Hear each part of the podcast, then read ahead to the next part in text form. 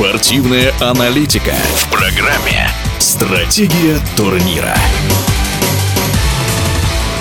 Больше 118 миллионов зрителей, третий по популярности телешоу за всю историю канала Fox Sport и шоу певицы Рианы. Все это главное событие в мире американского футбола Супербол 2023. В этом году победителем третий раз в своей истории стал клуб Канзас Сити Чифс. В Аризоне на стадионе State Farm Stadium Аллы Золотые были сильнее Филадельфии Иглс 38-35. О важности этого спортивного шоу, а также о природе популярности Супербола далеко за пределами США в эфире радиодвижения рассуждает спортивный журналист Алексей Андронов. Супербол футбол для американцев э, выходит э, далеко за рамки просто спортивного события. Понятно, что те, кто любит эту игру, э, бесспорно и так будут смотреть, но почему в всех телевизионных рейтингах Супербола бьют все, что угодно, сериалы, выступления президентов, какие-то другие важные для американцев вещи. Во-первых, очень многие смотрят как фестиваль рекламы в паузах. Не случайно стоимость стоимость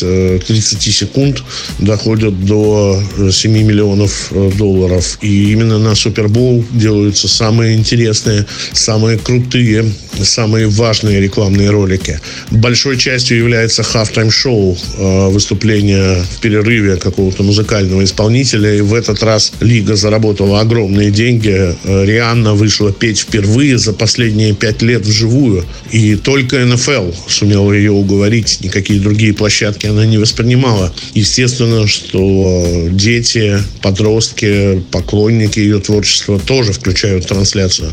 Поэтому Супербол это масштабное явление национального смысла. И далеко не сам футбол тут важен. Это национальная идея, это традиция, это важнее Нового года однозначно. Событие номер один в Америке, как ни крути. Оценивать Супербол с точки зрения сюжета а, дело неблагодарное. А, дело в том, что каждый год найдется кто-то, кто скажет, что этот, именно этот сюжет был лучшим. Как с чемпионатами мира по футболу, каждый следующий объявляют лучшим в истории.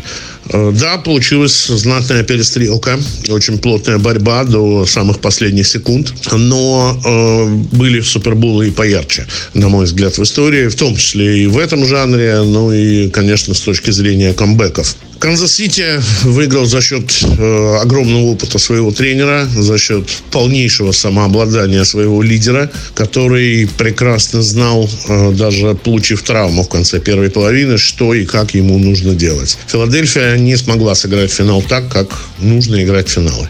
MVP нынешнего Супербола второй раз за карьеру стал игрок Канзас Сити Чифс Патрик Махомс. Квотербек добавил этот титул к двум MVP сезона Национальной футбольной лиги и двум признаниям в качестве лучшего игрока своей команды ну, никаких космических показателей у Махомза нет. Э, дело в том, что Том Брейди выиграл 7 суперболов. Это больше, чем у любой произвольно взятой команды в Национальной футбольной лиге. И, конечно, до этих показателей Махомзу еще идти и идти. Я, кстати, уверен, что он до них не дойдет. Э, дело все в том, что стилистика его игры подразумевает большее количество травм, большую нагрузку на ноги. Он э, в каждом матче в этом плей-офф получал травму. И и он просто физически не сможет доиграть даже не до 45 э, лет, как Брейди, а я думаю, что и до 37-38. Скорее всего, его карьера закончится раньше. А, но надо сказать, что, конечно, это выдающийся э, игрок, и это один из тех, кто совершенно заслуженно получил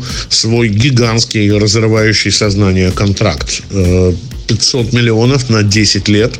Это один из самых высокооплачиваемых игроков лиги. Но э, в его случае мы точно видим, за что платятся такие огромные деньги. Он шикарный игрок и, наверное, лучший после Брейди за последние 10-15 лет. В эфире радиодвижения был спортивный журналист Алексей Андронов. Стратегия турнира.